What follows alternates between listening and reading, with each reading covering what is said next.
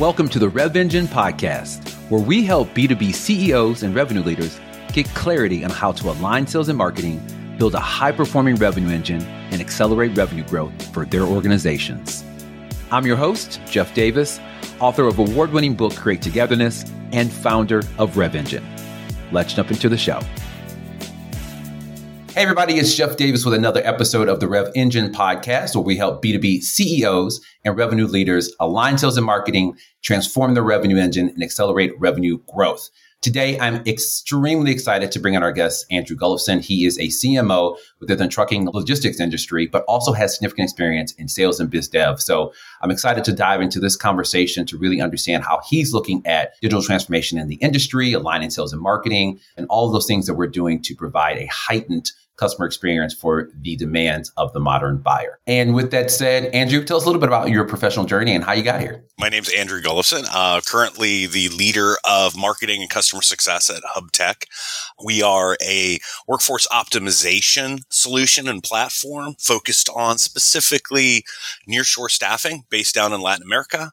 We provide process automation for those sort of menial tasks that uh, just sort of take up a lot of time, but then also do a lot of work regarding training and strategy for not only sales operations and then just uh, leadership within the transportation industry. Kind of swinging backwards to, you know, I've been in the industry probably for about 26 years, again, aging myself in this one. Uh, you started out on the, the international freight forwarding. So worked with some both small and, and extremely large companies. Uh, worked for about ten years in in that zone, and then began to move toward more the the trucking and logistics side of the business and spent uh, seven years at uh, um, in Southern Illinois with a an organization that really kind of uh, cut my teeth in the, on the logistics side of things, uh, both from an operations, marketing, and administrative side, so HR and, and uh, recruiting on that. And then uh, kind of had a little journey into consultative sales uh, for a consulting and strategy firm, association work, uh, and then the safety side of things. So I feel like I've really touched a lot of different aspects of this uh, industry to get to where I am right now. Yeah, I love that. I think what, you know, I particularly interested in your journey is being on the sales and biz dev side and now being a marketing leader. And one of the things I really try to do on this show is bring marketing and sales leaders that have had experience in, in both sides of the fence because I think they, and of course, you know, other sales marketing leaders, you know, are good at what they do, but I think it brings a unique POV and a unique perspective to help us have this conversation.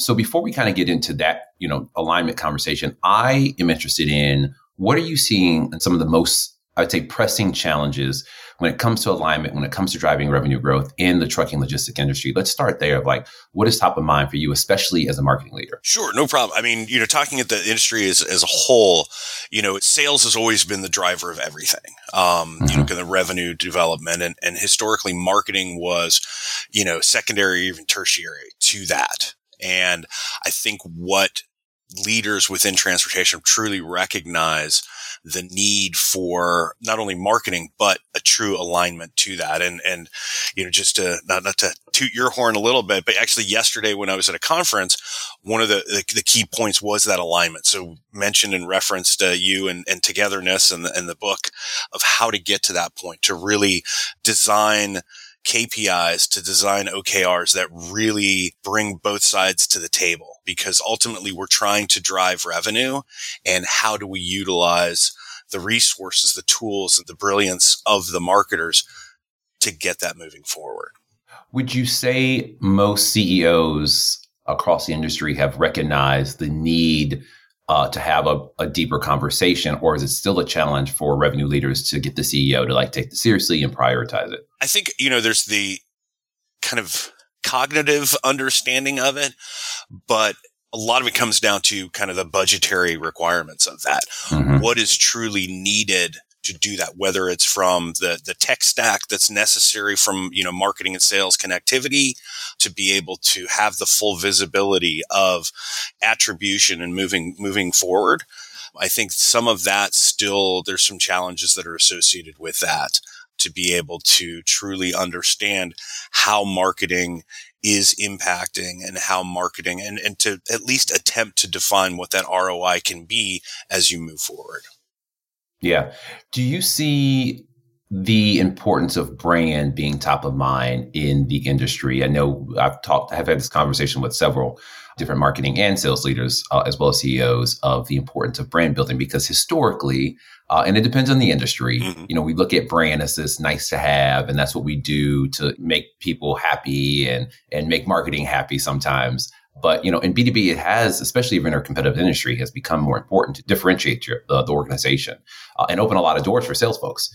Uh, so I was curious, kind of what you've seen. Yeah, so I think you know, looking at two sides. So from you know the kind of the, the customer side, you know, to really kind of help that journey and understand how the brand aligns with that journey um, okay. both from a uh, you know connection standpoint and, and sort of a, a, trust standpoint.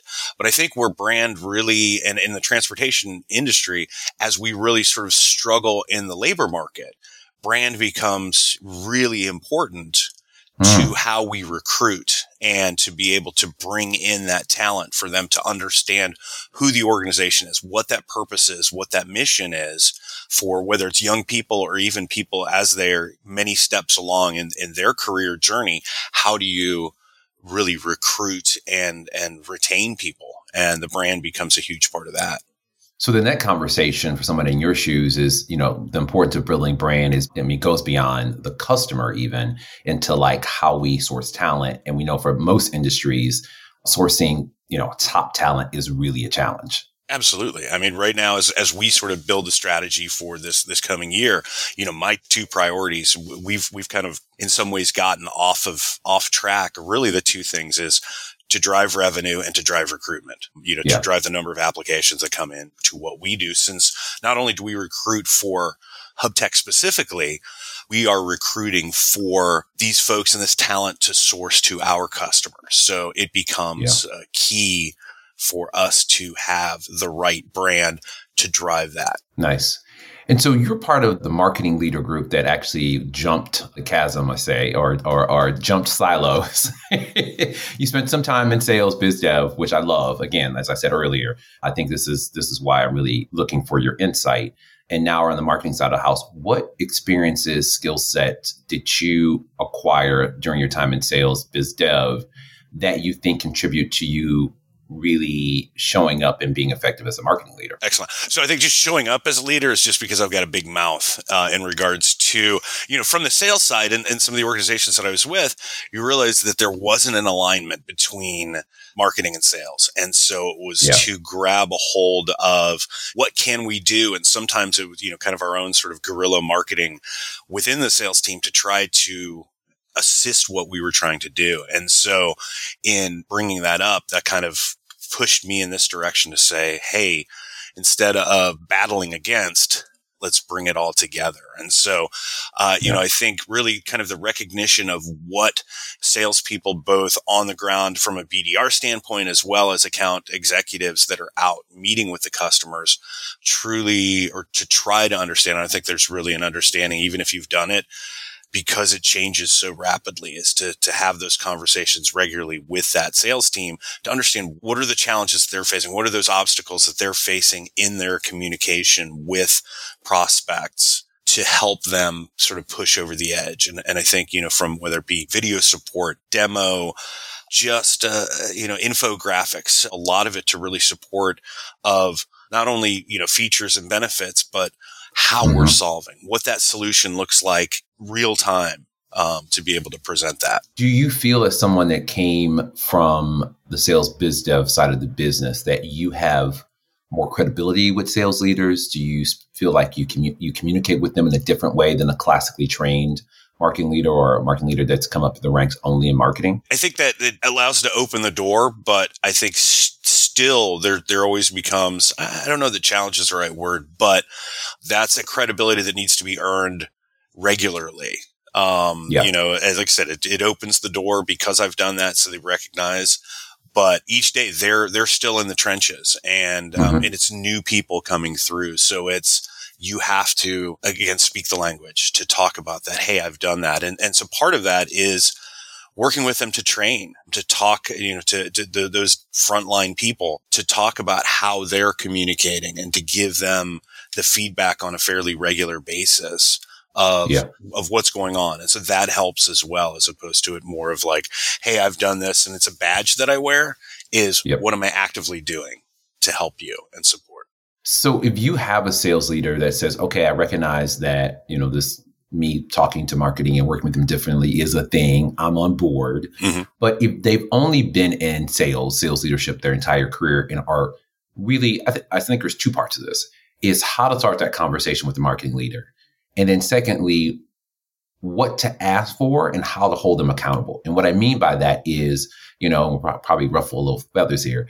I don't think it's enough to tell, tell a sales leader, go talk to your marketing colleague and, and work it out and be aligned. I think we also need to empower them with what are the things you should be expecting? Mm-hmm. What are the questions you should be asking that your marketing leader should be able to provide to you or at least give you some insights into so that you feel confident that like this is worth your your time and your people's time. Mm. What are some of those things uh, from your POV?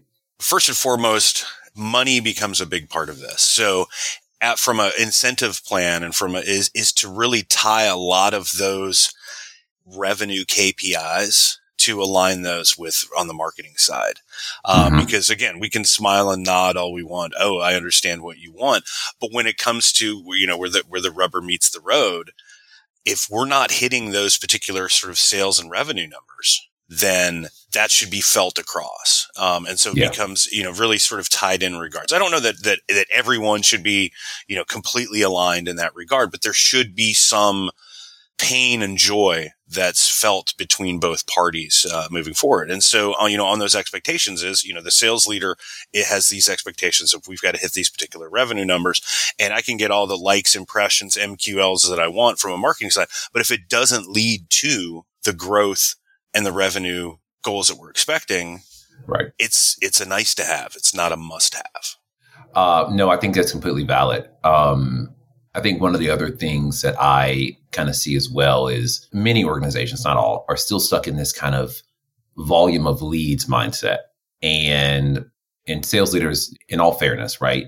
Like that is kind of how they look at, you know, there's a conversion rate that they're expecting. How do you get a sales leader to change their mindset from quantity to quality, which many times represents a drop in the volume of leads, which, you know, for some people is very terrifying. Mm-hmm. so how do you give that confidence that we're going to take a different approach and focus on quality? Well, I think, I think part of that is to, is to really, you know, if you've, if you've got the tools necessary to kind of see what that conversion is. And so it's really, how do we improve that conversion rate? And again, the attribution side of that is that are we converting because sales is better?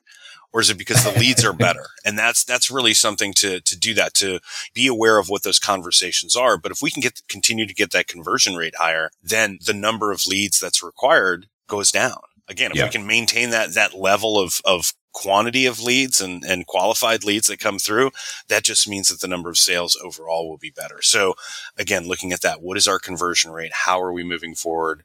I always sort of start at the, the sale, move backwards in terms of developing where what we need to do from a marketing side to really support that. Yeah, I think it's super smart. And I don't hear enough conversation about it. It's like when you look at the traditional kind of revenue funnel, right?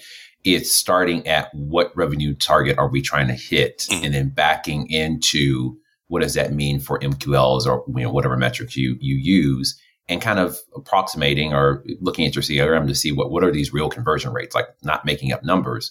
Because if marketing is creating goals and metrics in a silo, and there's not an interdependency between sales, then to your earlier point, why am I incentivized in, in order to really like provide you what you need? Because if our goals are linked, that means if I don't show up the way I'm supposed to, it's going to affect you and vice versa. Right. And so as a marketing leader, I can call you out, like, look, we're hitting what we agreed to. You either guys are dropping the ball, your your conversions weight conversion rates suck, like your salespeople aren't following up, whatever. But you can't have that if your goals are not connected in any way and interdependent on each other. Correct. No, it's it's one where, yeah, we've got to, like I said, work together, feel that pain, but then again, feel comfortable having those conversations where we can early on identify that and be able to make whatever changes are necessary. So if it has to be with, yeah. hey, the, the quality of the leads are not there, what can we do? How do we continue to nurture? How do we continue to measure and, and score what's coming to them and make an adjustment to that scoring process? Or do we need to continue to help train the salespeople mm-hmm. to, you know, from their standpoint to, to nurture and move that towards the finish line and, and close accordingly. No, I think that I think that's spot on. As a novice to the industry, uh, you know, of course, I did a little research before I got you on here because I didn't want to sound completely like I didn't know what was going on. Mm.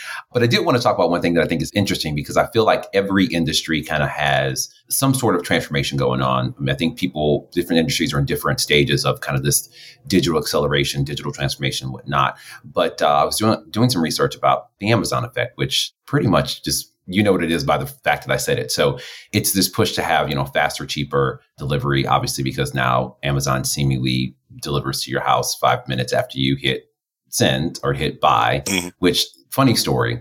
And I won't belabor this, but I, I think the first time I saw it might have been six months ago, maybe longer, but it was like it will be there in like five hours or some something insane. Mm-hmm. Uh, and for those that don't know, I live in Chicago, uh, so it may be dependent on like your you know your where you are geographically. And I looked at it and I go, this is the strangest thing I've ever seen. And it was unsettling for a minute because I was like, how are you getting to my house this soon? Mm-hmm. Like two day was cool, even like a, a day, but I was like, hours? Uh, so anyway, I say all that to say the Amazon effect is very real, I think, on both sides of the house. So how are you as a marketing leader looking at how you can contribute to, I mean, and I don't want to say competing with Amazon, but really making sure that you're meeting, I think, the kind of heightened expectation of customers is probably a better way to say it. First of all, it's there, and so visibility becomes a key component. Uh, we were we were talking about this yesterday, where the two main questions are: Where's my stuff, and when am I going to get it? Yeah. Um, you know, regardless of whether that's B2B or B2C or, or any of that.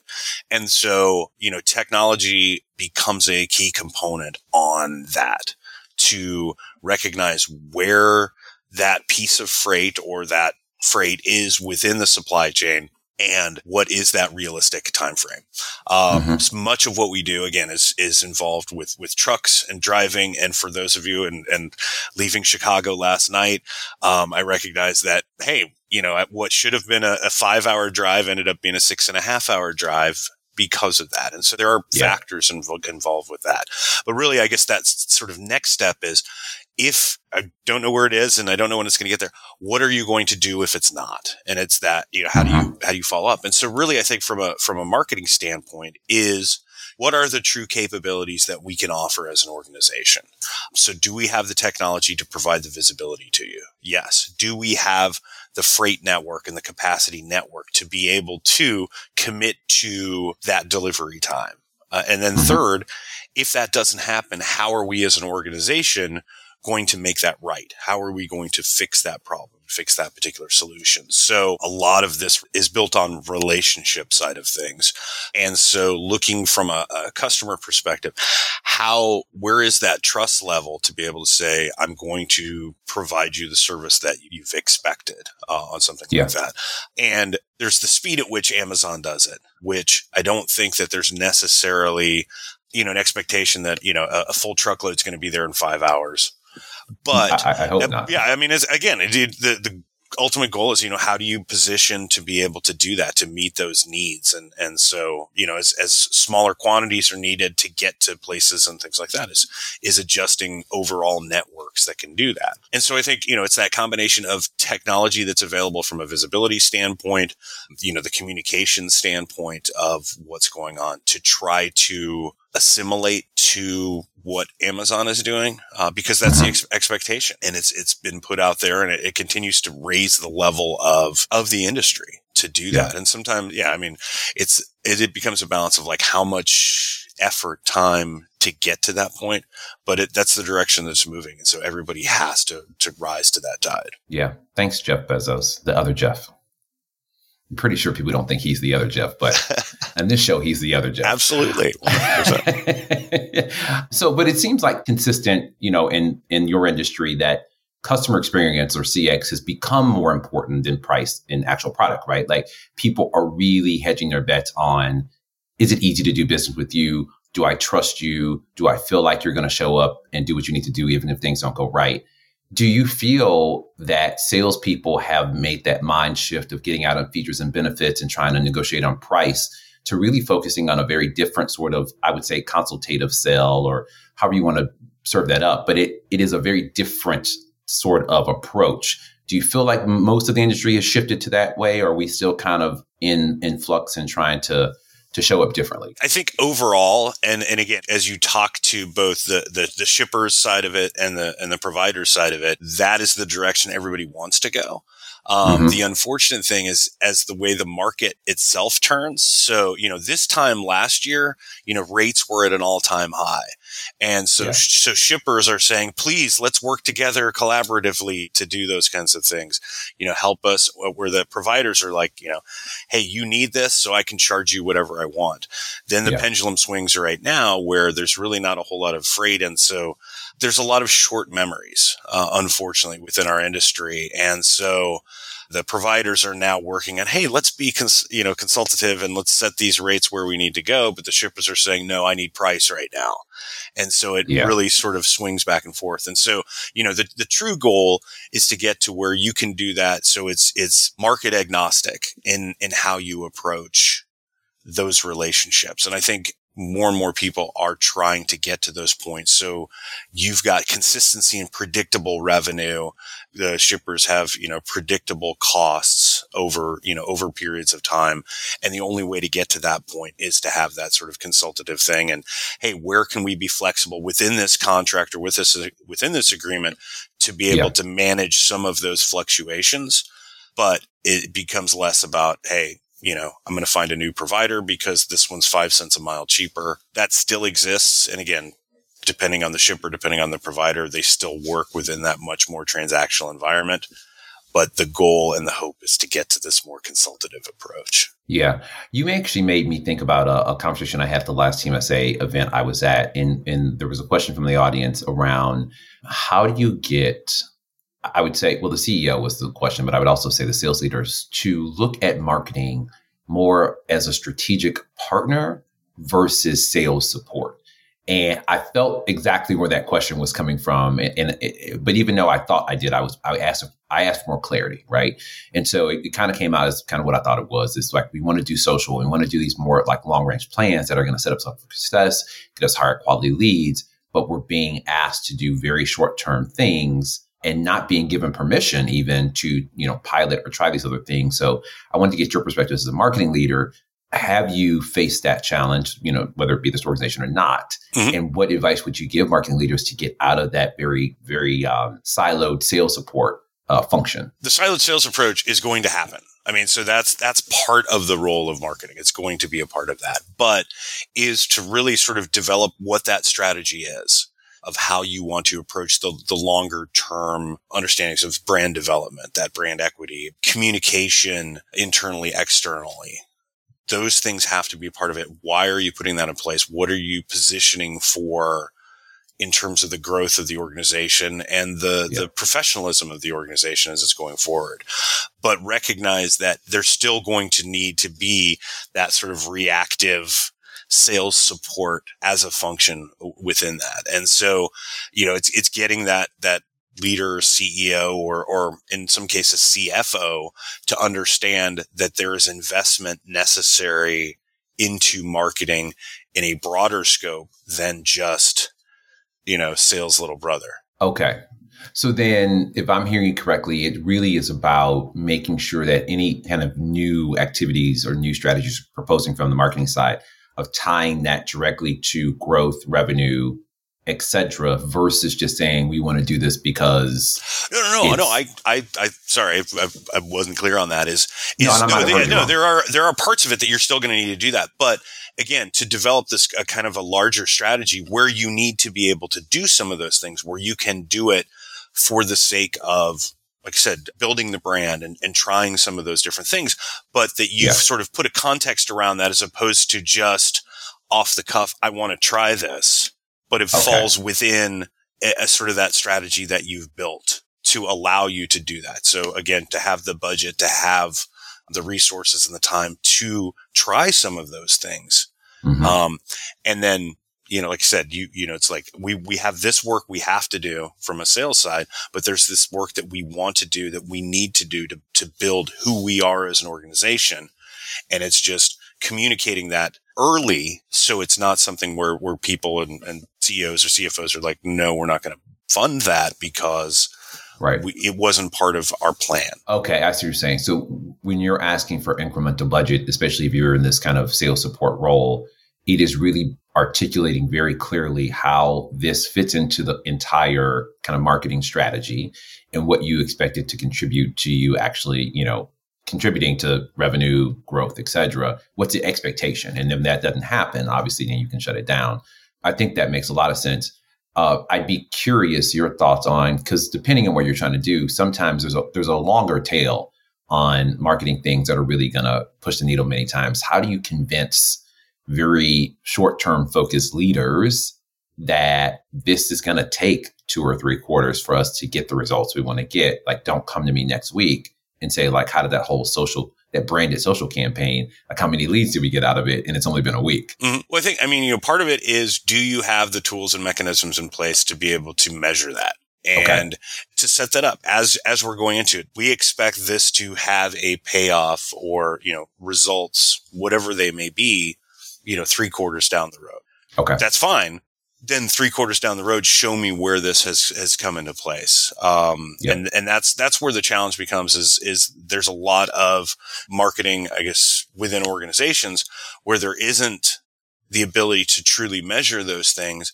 And then it becomes a, you know, kind of shoulders shrugged we thought it would work. And, and it seems as though ultimately, you know, our sales are up. So it had some impact on there. If you can't really measure it, you can't get the justification for it. And again, if you can measure yeah. it and you can show that it's improving, then absolutely you'll be able to continue to do those things going forward because it has true impact in, in what you're trying to do. Yeah.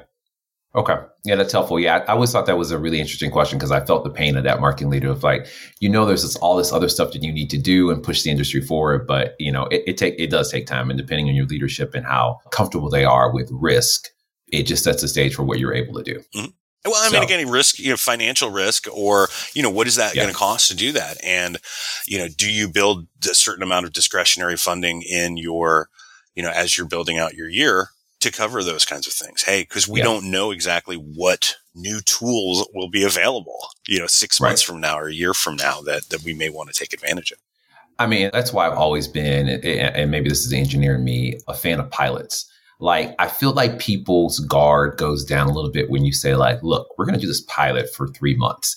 It doesn't sound like you're committing to anything. Mm-hmm. And, and, and here are the KPIs. We're going to evaluate it after three months. They, they may not lead directly to revenue or leads, but if these things happen, then we want your support in continuing to to to roll this out to see where it goes. But if they don't, then we can have a conversation about what we learned. Because I don't believe in failure, I believe in learning. Absolutely, uh, which also I think changes the conversation. Right? It's like even if this doesn't go the way we plan and we don't hit our KPIs, what have we learned about you know our customers that we can incorporate into other parts of the business. Absolutely. On that, I was, I, yeah. I, you know, being from Missouri, I call that the Missouri model. Show me, and you know, whether whether it's a demo for new technology, whether it's you can tell me and you can give me all kinds of references and testimonials, but how does it truly impact my business? And so those trials or pilots become a great way to do that. Let's let's give it a shot. Yeah. Let's let's see what happens. Let's put it into a real environment and see what we can learn from it. And it could be a, the learning is this is awesome. Let's go forward with it. Here's here's the investment that you need to build it out. Yeah. Which is interesting that we didn't talk about the other connection point we have is that I'm originally from St. Louis. So I am a Missourian. I think we're called Missourians. I think you're not Missourians. Missouri. Missourians. Yeah, yeah. If, if, you're from yeah, so from Springfield and, and, things like that. Yes. Yeah, yeah, yeah, yeah. So that definitely I, I'm a Missourian. Depending on what part of the state you're in, it could be called Missouri for those that didn't know. So, uh, yeah, born and raised in St. Louis. So uh, I know Missouri very well. And then I'll actually be connected with you. I'm getting ready to start a, a CMO program at Northwestern. So I'm oh. going to be popping up uh, probably up to your neck of the woods in the Evanston area. Nice. So that will be how often do you come up? So I mean, right now it's it's it's kind of virtual to a degree, and then there will be certain classes that will be live. So I'm hoping okay. that it'll be April and after that I'll be coming up to Chicago as opposed to. Well, it's, it's still cold in April, so be careful what you ask for. No, no, no, really, I understand. yeah, it's it's so funny. I remember I, I, love talking to people, and they're like, "Oh, I love Chicago." I go, "You mean in the summer?" And they're like, "They're like, how'd you know?" I go, "Because I live there, and it's quite terrible. And we wait for the last, you know, the three months that it's warm here, uh, and you're like, oh, that's why I live here. And then we start complaining again the minute it gets cold. But I remember a summer, uh, I'm sorry, I remember a year, I know this happened a couple times actually, but I remember one distinctly. I forgot what year it was, where it snowed until late May. Wow. And then literally flipped like within days and was like 100 degrees.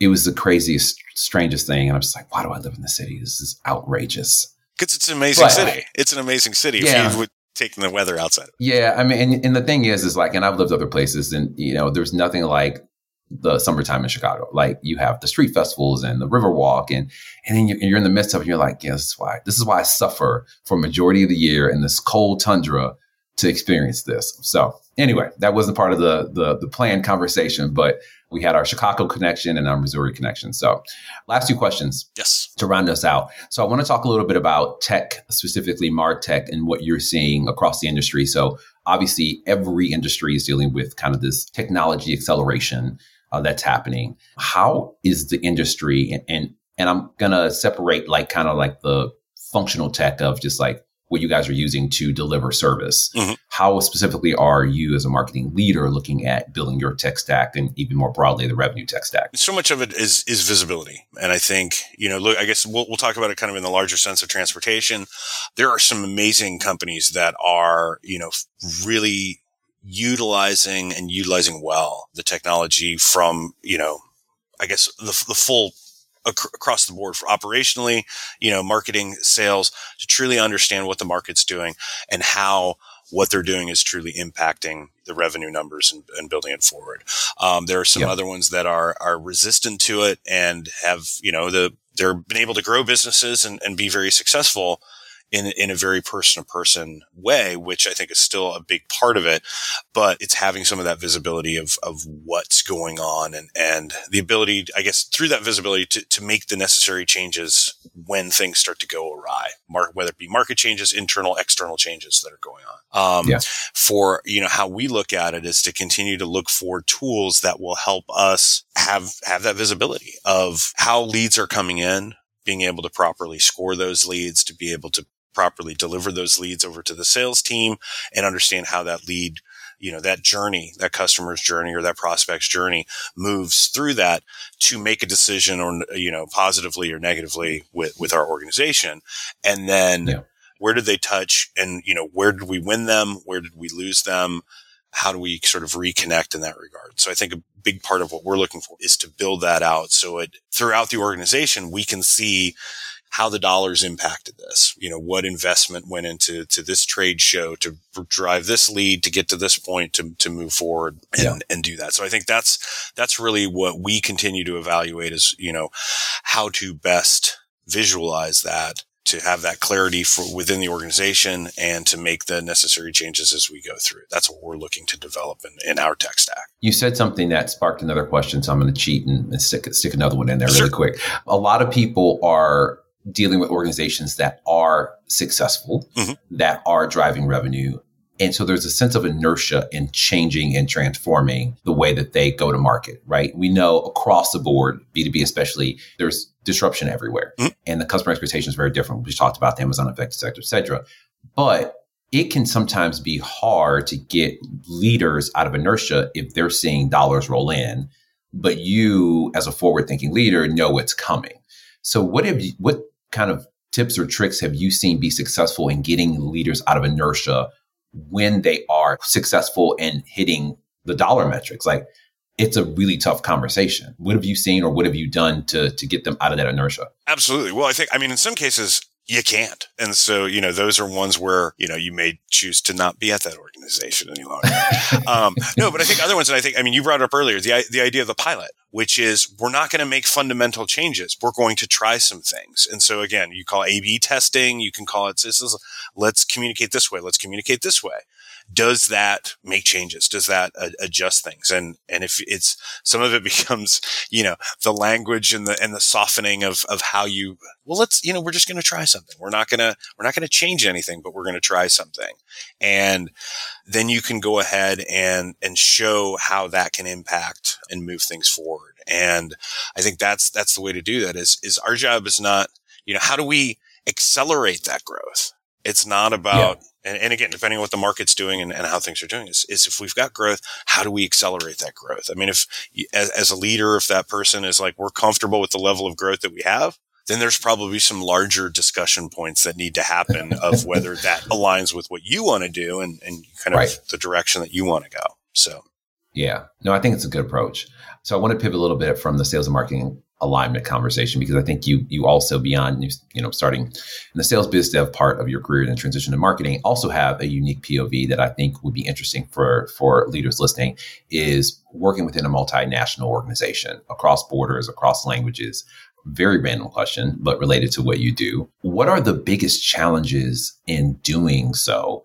And what have you just learned from you know switching into this role and, and what have you done differently? Because I know there's probably other uh, leaders in your shoes that are deal, you know working across borders, and I can imagine it can be challenging. I guess t- t- from an honest perspective, I'm I'm pale and male. So, you know, my, my experience with, you know, kind of other countries and, and particularly in, you know, we work in, in Latin America. So Colombia, Ecuador, Mexico, the language and things. I mean, just working with and just the amazing people the brilliant, amazing people that exist outside of the United States. And, and, and some of it is, is just as a, an American, you get very insulated and you get very isolated in terms of, yeah. you know, Hey, we're, we're wonderful. We're the best. And you, you just, the more exposure that you have outside is that, that there's, there's brilliance and, and amazing people and huge hearts everywhere, um, you know, in yeah. the world. And so being able to do that. So while language is, can be a barrier. And, and so, you know, I've, I've said I have to learn Spanish. All of these folks absolutely know English, learn English. There are, you know, nuances to, to the language that are, have to be learned and things like that. But, you know, I have to do a better job to learn Spanish and, and to continue to improve on that side of it. So that washes away. But I think, you know, as we, as we work, you know, kind of across the borders, uh, I think COVID had, had, basically made it sense that it doesn't matter whether somebody's five miles away or 5,000 miles away. It doesn't matter in terms of the True. people that you, that you're working with.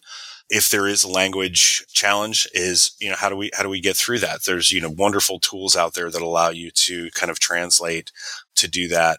But, you know, for the, for the team that we're working with, you know, as we hire that English becomes a, a huge part of that. And so they have B2, C1 levels of English. And so it's okay. pretty much all of our meetings are that way. Uh, sometimes I, I, like for them to have a meeting in Spanish so I can listen and, and see what I can learn from that.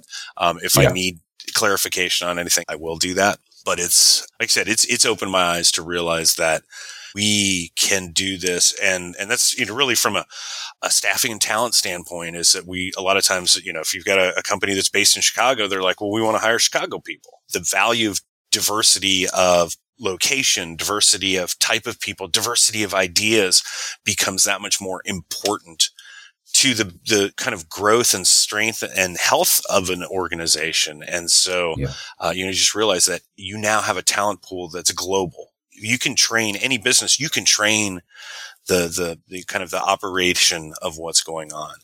And it's, it's being able to, do you have good training in place to be able to get that person up to speed?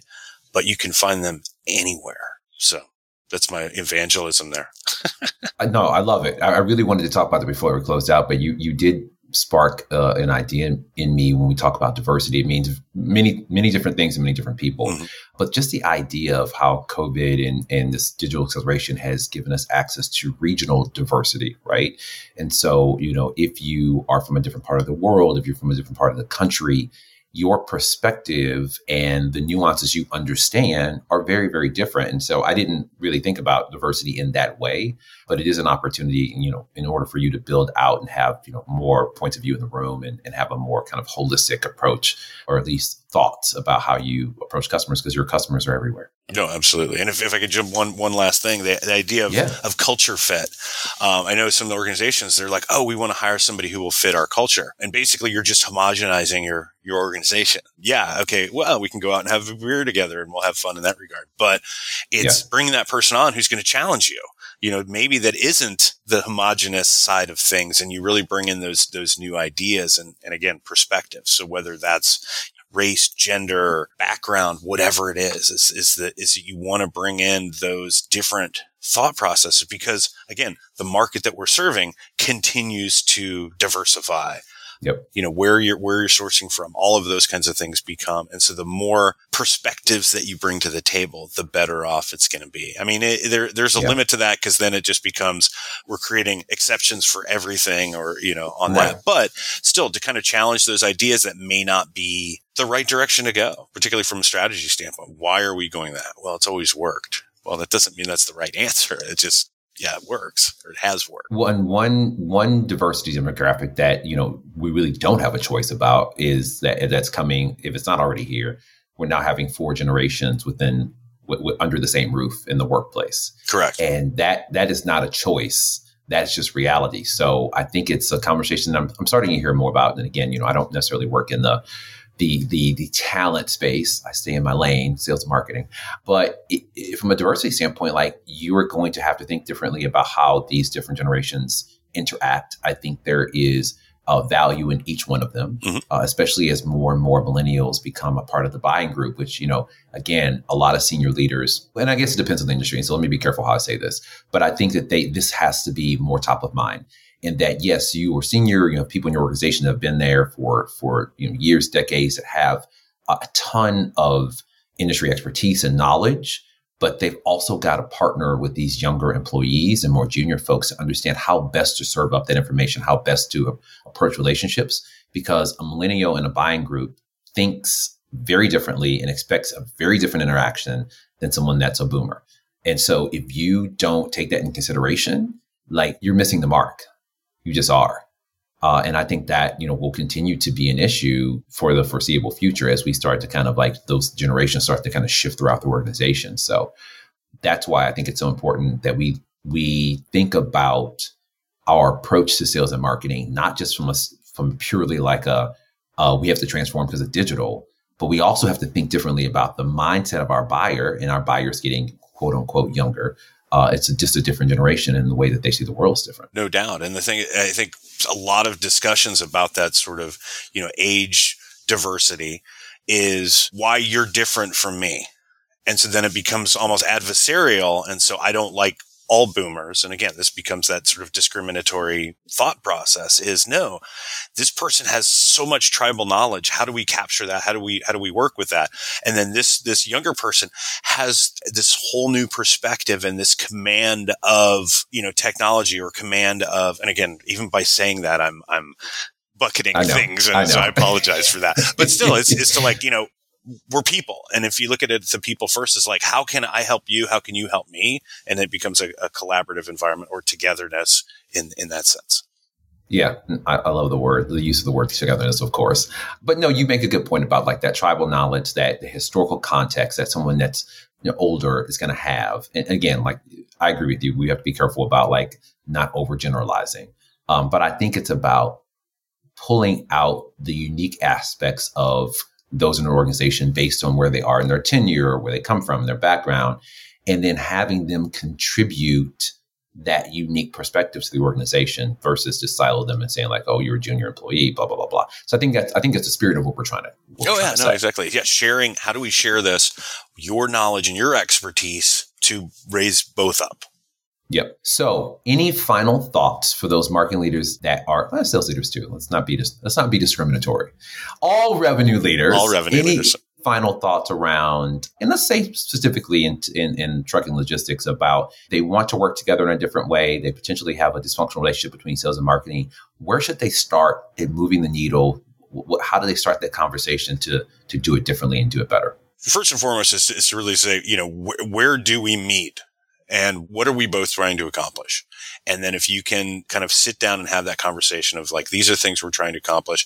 And there are, there are activities that are disconnected and those are going to happen, but let's find that commonality of it and be, begin to build a plan and a strategy and approach and a go to market plan based on that commonality. And I think that's, that's kind of the direction that goes. And whether you tie KPIs to that, whether you tie incentives to that, how do we, let's, let's do that. So we're rowing in the same direction as opposed to marketing serves sales or, you know, sales is a, is an extension of marketing. Uh, you know, you shouldn't look at it that way is that these are two integrated forces reaching a particular goal. Yeah. I love that. That's a good way to close.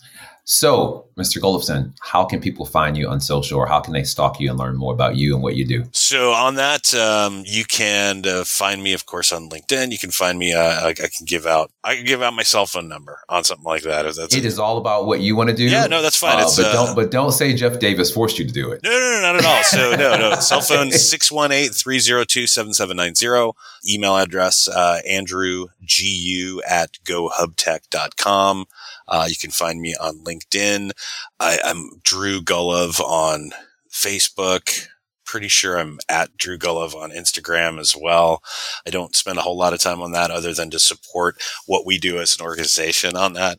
I get stuck down those rabbit holes really easily. So I try, I try to stay off of, uh, of some of this. Even on LinkedIn, you can, you can get down there. Um, yeah, it can be addictive. But uh, no, I appreciate it. Uh, Jeff, it's it's always wonderful to, to speak with you and, and to and, and I appreciate the invitation to, to, be, to be on the show.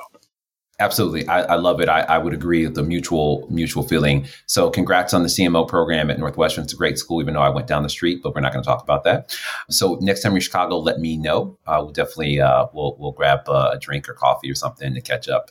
But uh, hopefully, for those listening to the show, this was helpful. I think Andrew brings a, a really unique perspective as someone that's been a sales leader, a biz dev leader, and a marketing leader now within transportation logistics. So, if you specifically are in the industry uh, and are looking to do things differently, do, do things better, I, I encourage you to reach out to him. And even if you're not in the industry, I think you can take some nuggets from them and hopefully apply them to your business. So, with that said, thank you so much, Andrew, again for joining the podcast. And that's it for this episode. Thank you. Thanks, everybody. Thanks for listening to the Rev Engine podcast. I hope today's episode provided you with some actionable insights that will help you begin the process of transforming your organization to a high performing revenue engine. If you found today's episode valuable, we ask that you support the show's growth in three ways. First, share the episode with your friends and colleagues.